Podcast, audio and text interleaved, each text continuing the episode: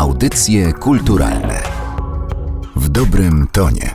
Przed mikrofonem Magdalena Miszewska. W tym odcinku audycji kulturalnych ponownie zapraszam Was do Muzeum Narodowego w Warszawie na wystawę rzeźb Augusta Zamojskiego. O samym rzeźbiarzu rozmawiałam już z kuratorką ekspozycji Ewą Ziembińską w odcinku August Zamojski w MNW. Znajdziecie go w naszym archiwum, podlinkuję go także w opisie do tego odcinka. Dziś postanowiłam sprawdzić, jak wygląda praca konserwatora rzeźby.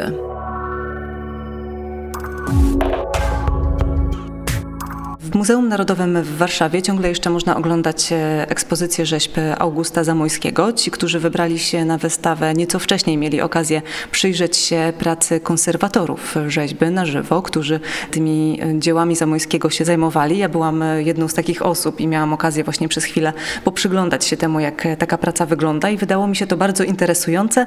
Dlatego pomyślałam, że w jednym z odcinków audycji kulturalnych porozmawiam właśnie ze specjalistą albo specjalistką i tak jest dzisiaj właśnie właśnie konserwacji rzeźby. Pani Ewa Parantowska jest ze mną. Dzień dobry. Dzień dobry. Wydaje mi się, że odpowiedź na pierwsze pytanie znam.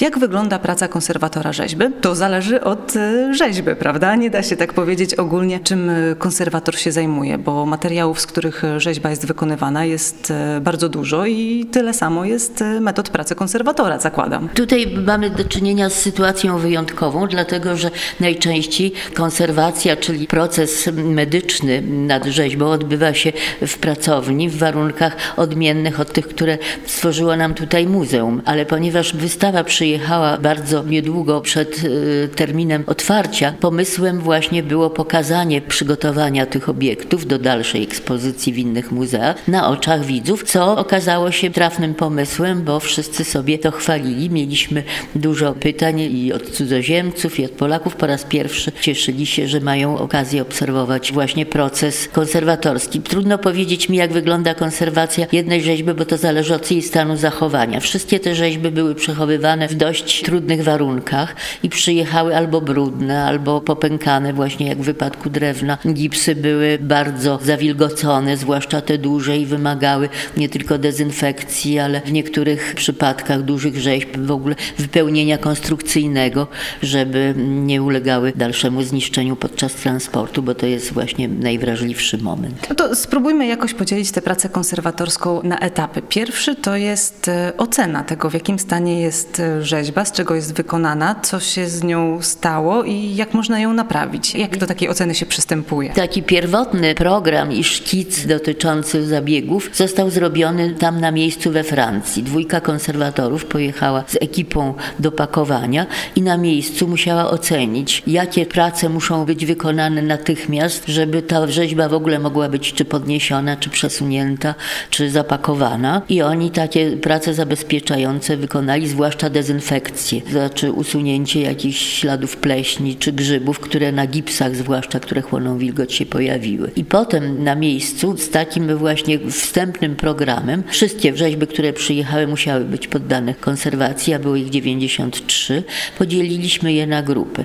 Innego traktowania wymagały rzeźby z metalu, innego z marmuru, innego innego z wapienia, a jeszcze inne drewniane były szczególnie wrażliwe i wymagały najwięcej pracy, bo w tych rzeźbach drewnianych pojawiły się głębokie szczeliny, które trzeba było wypełnić, jako że nie było to zamierzeniem autora, żeby one miały właśnie jakieś ubytki czy pęknięcia i wypełniamy to przy pomocy drewna balsa. Przycinamy kliny, to drewno jest leciutkie i łatwe w modelowaniu, stąd wybieramy je jako właśnie materiał do uzupełnień, ale potem trzeba ten proceder zamaskować, więc wymaga to jeszcze dobrania koloru bejcy, którą byłby pokryty właśnie powierzchnia tej rzeźby i ewentualnie dalszego zabezpieczenia, ponieważ wystawa nie zostanie tutaj na razie w muzeum, ale będzie wędrować po Polsce. I czy właśnie ze względu na te prace wzmacniające to drewno jest tym najtrudniejszym materiałem w konserwacji? Powiedziałabym, że drewno i gips to są, mimo że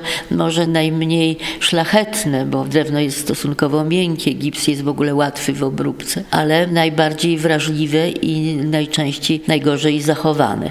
Tutaj mieliśmy jeszcze dodatkową trudność, bo gipsy, które do nas trafiły, służyły jako taki model do przekuwania albo właśnie w drewnie, albo w kamieniu i nosiły ślady tak zwanego punktowania, czyli oznaczania punktów, które specjalna maszyna, tutaj mogliśmy zobaczyć taki duży zespół narzędzi, którymi August Zamojski pracował i większość z nim sam przygotowywał. Te punktownice, których mamy tutaj trzy, służyły właśnie do przenoszenia kropka po kropce z mm, modelu gipsowego do drewna. Ponieważ było to działanie odautorskie, robiliśmy wszystko, żeby w procesie czyszczenia nie usunąć tych właśnie krzyżyków, kropek czy śladów właśnie przenoszenia rzeźby na inny materiał. To jest też ta część pracy konserwatora, która wydaje mi się bardzo ciekawa i właśnie podczas tego przyglądania się, w jaki sposób e, Państwo pracowaliście nad rzeźbami, któraś z Pań konserwatorek e, mówiła, że trzeba dobrze się zastanowić, e, podejmując decyzję, czy jakiś fragment rzeźby, który gdzieś tam odpadł, czy go należy zostawić w takim stanie, w jakim ta rzeźba jest, czy jednak dosztukować te brakujące fragmenty. Zdaje się, że tam był problem z dłonią chyba którejś rzeźby. No tak, to nawet było w moich rękach ten szkic do dużego posągu świętego Jana Chrzciciela z taką wyciągniętą do góry ręką i to był taki mały dwudziestoparocentymetrowy gipsowy zarys tego, co potem powstało w dużej skali, bo mamy tych Janów Chrzcicieli dwóch. Jeden jest odlany w brązie, drugi w gipsie, który właśnie był e, już e, zrobiony w skali 1 do 1 i teoretycznie można byłoby tej pierwotnej figurce dorobić taką dłoń, podglądając to, co powstało w dużej skali. Ale ponieważ autor sam nie dorobił tego, uznaliśmy, że nie było mu to potrzebne. Natomiast jeżeli coś się właśnie odkleiło, czy odpadło, czy odspoiło, mieliśmy takie przypadki z rzeźb, które on dopracował, ale właśnie później się uszkodziły, to staramy się doprowadzić je do takiego stanu, jaki zaakceptował autor i nie poprawiamy tego. Tam jest bardzo ciekawa jedna rzeźba w ekspozycji, mianowicie głowa ślepca, którą on zrobił w czasach, kiedy pracował w Brazylii i można zobaczyć, że podczas wyjmowania gipsu z formy pękła czaszka i na czole widać taką wyraźną rysę w gipsowej właśnie tej głowie, ale autor uznał, że widocznie efekt jest dramatyczny i pożądany, więc nie poprawił tego, bo można było to skleić i zgubić to pęknięcie. Wprost przeciwnie, powielając tą rzeźbę w brązie, powtórzył ten defekt i widzimy, że po prostu wykorzystał przypadek, więc uznaliśmy, że tutaj też w gipsie nic nie trzeba poprawiać, skoro było to jakby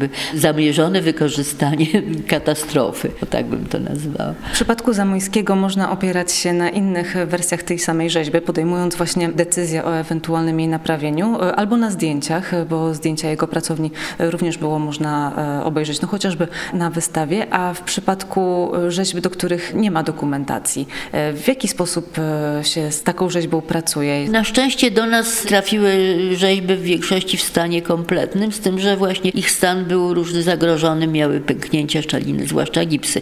I jeżeli mamy na przykład dwa czy trzy egzemplarze, bo mamy tutaj właśnie doskonałe przykłady tej samej rzeźby, naga modelka jest zrobiona najpierw w gipsie, potem on powielił to w marmurze, a jeszcze mamy odlew brązowy na przykład tej samej rzeźby. Tutaj gdyby coś odpadło, nie ma kłopotu z rekonstrukcją, bo mamy doskonałe wzorce. Natomiast jeżeli nie mamy podstaw, to raczej się tego nie rekonstruuje, ale na szczęście nie mieliśmy takiego przypadku, żeby była tutaj jedna z tych rzeźb połowie destruktem. Także chodziło tylko o to, żeby doprowadzić to do takiego stanu najbardziej ekspozycyjnego. Najbardziej kłopotliwe było usuwanie jakichś takich żelazistych przebarwień z białych marmurów i tutaj trzeba było zrobić próby, który z powszechnie stosowanych środków będzie najskuteczniejszy podczas właśnie usuwania brudu i tych przebarwień. Także tutaj jeszcze właśnie wymagało to pewnych prób e, i doświadczeń. Bo praca konserwatora rzeźby to nie jest tylko praca artystyczna nad przywracaniem rzeźby do jej e, stanu pierwotnego, ale też e, praca chemiczna.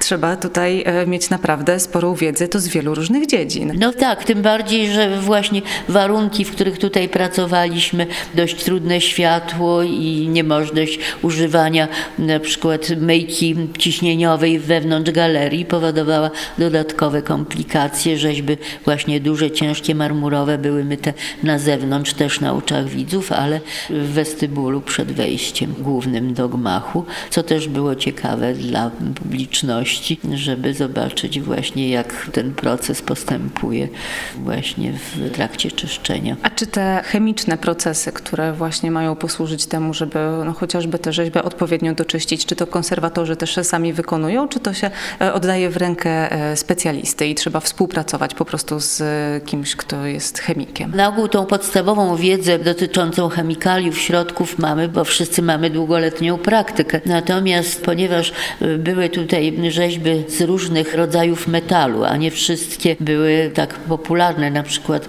była rzeźba srebrzona ze złotymi takimi płatkami, jakby efektami specjalnymi. Tutaj sięgaliśmy po wiedzę i doświadczenie koleżanki, która nie pracowała z nami, ale zajmuje się tylko metalem i ona nam podpowiadała, jakiego środka chemicznego najlepiej użyć w tym wypadku, albo czym zabezpieczyć powierzchnię, bo właśnie metal wymaga innych preparatów niż robi się to takim jakby olejem do maszyn na przykład, co dla kamienia nie jest wskazane.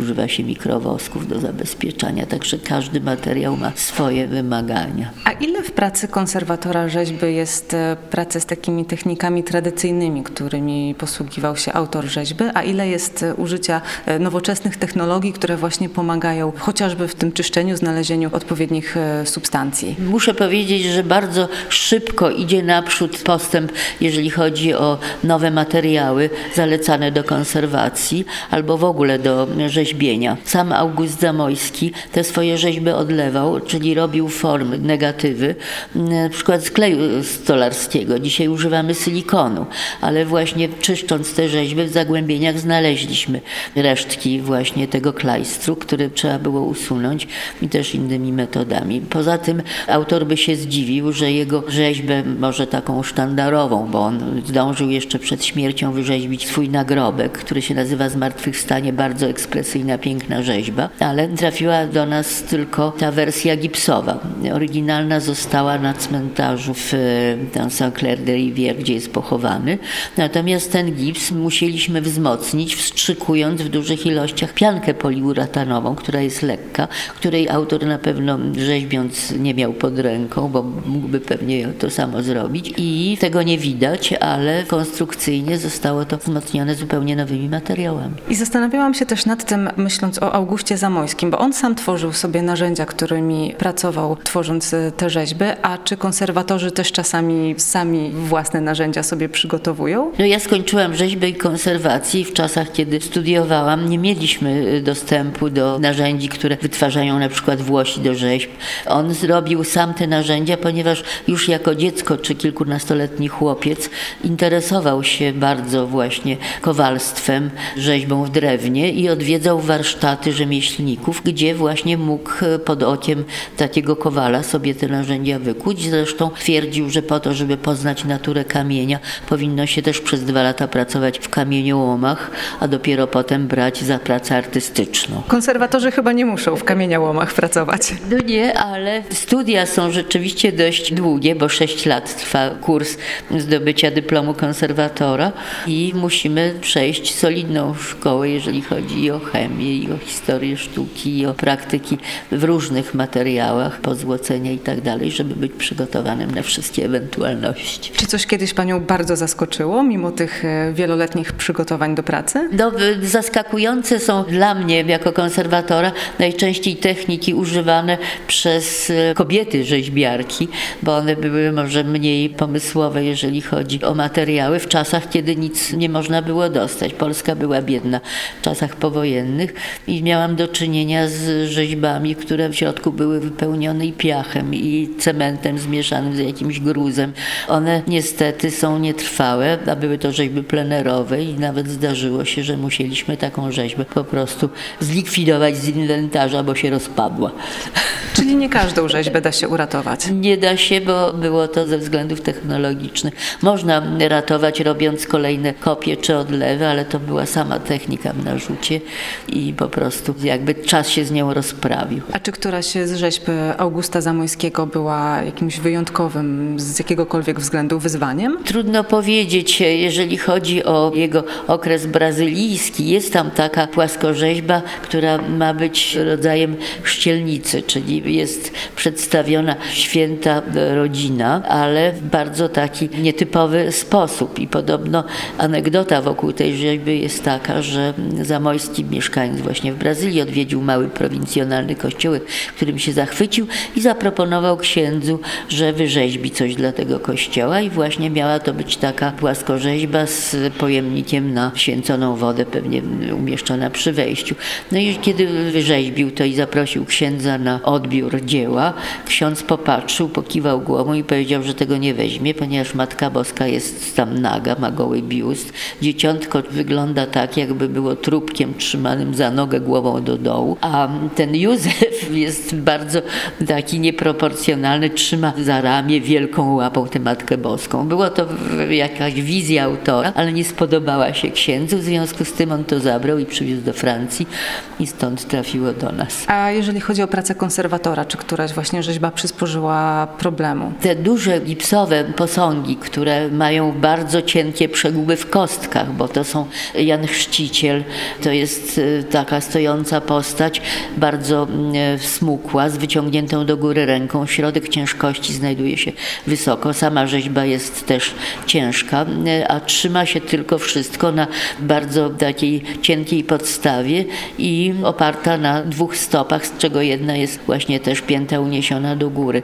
W związku z czym podczas kolejnych przewozów, a Zamojski nie lubił się rozstawać ze swoimi rzeźbami, nie tylko je woził ze sobą, ale niektóre nawet odkupywał od ludzi, którym już kiedyś sprzedał. Właśnie woził te rzeźby ze sobą i one były w kostkach połamane i trzeba było tak sobie poradzić, żeby nie widać było tej naszej naprawy, czyli nie można było pogrubić tych miejsc, wzmocnić na tyle, żeby podczas dalszych ruchów to już nie pękało i to było rzeczywiście wymagające kilku dni operacji wyzwanie. Zastanawiam się, czy wyzwaniem nie było też e, praca na oczach zwiedzających muzeum, których e, potrafiło być w jednym momencie bardzo dużo, mieli sporo pytań, zaglądali przez ramię, a praca konserwatora kojarzy mi się raczej z takim właśnie cierpliwym, spokojnym dłubaniem w dziełach sztuki. A tutaj nagle tłum, mnóstwo pytań, e, jeszcze trzeba przy tej pracy o niej opowiadać. Czy to było jakieś specjalnie trudne? To było moje drugie doświadczenie, ale byliśmy przygotowani na to, że tak będzie i często właśnie te pytania kierowały się do nas. Wie Pani, ja mam podobną rzeźbę, czy może mi Pani powiedzieć, jak to zabezpieczyć, albo czy mogę to sama zrobić, albo zdarzały się osoby, które kolekcjonują też i mówiły, że mają coś podobnego, także bardzo różne były te właśnie nasze kontakty z publicznością, ale myślę, że w sumie udane. Ja wyszłam ze szkoły profesora Marconiego, który ostrzegał przed e, taką demonstracją czy dobrymi radami, bo to prowokuje ludzi, żeby sobie sami czyścili obraz albo naprawiali rzeźbę, a profesor mówił, jeżeli cię boli ślepa kiszka, to nie pędzisz do apteki po skalpel, tylko szukasz najlepszego specjalisty i wy się też tego trzymajcie, żeby jeżeli nie ma się doświadczenia, nie pozwalać ludziom na takie samowolne czy samodzielne próby i eksperymenty, bo można po prostu niechcący uszkodzić. Także myślę, że to było ciekawe, ale nie miało to na celu jakby zachęcenie publiczności do takich eksperymentów. Może przydałaby się taka informacja, która czasami w programach dla dzieci się pojawia. Nie próbujcie tego sami w domu. Też, ale właśnie a propos dzieci, było dużo dzieci, nawet przyszły dzieci z mojej rodziny, które nigdy nie widziały właśnie mojego warsztatu pracy i bardzo interesowała je ta szafka, taka jak w laboratorium medycznym, gdzie było bardzo dużo różnych preparatów podpisanych.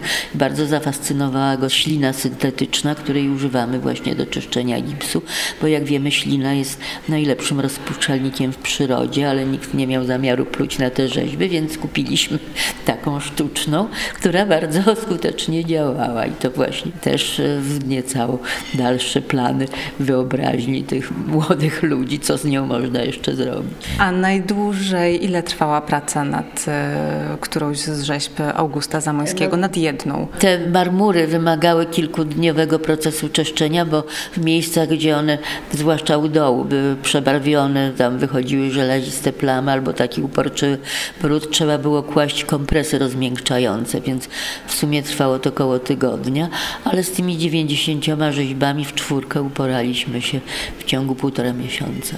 Sześć tygodni trwały te prace, stąd dzisiaj już nie można obejrzeć naszych działań, bo już nie ma co robić. Ale można obejrzeć efekty. Do 25 sierpnia wystawa rzeźb Augusta Zamojskiego w Muzeum Narodowym w Warszawie, a o konserwacji rzeźby rozmawiałam z panią Ewą Parandowską. Dziękuję bardzo. Dziękuję bardzo Państwu też.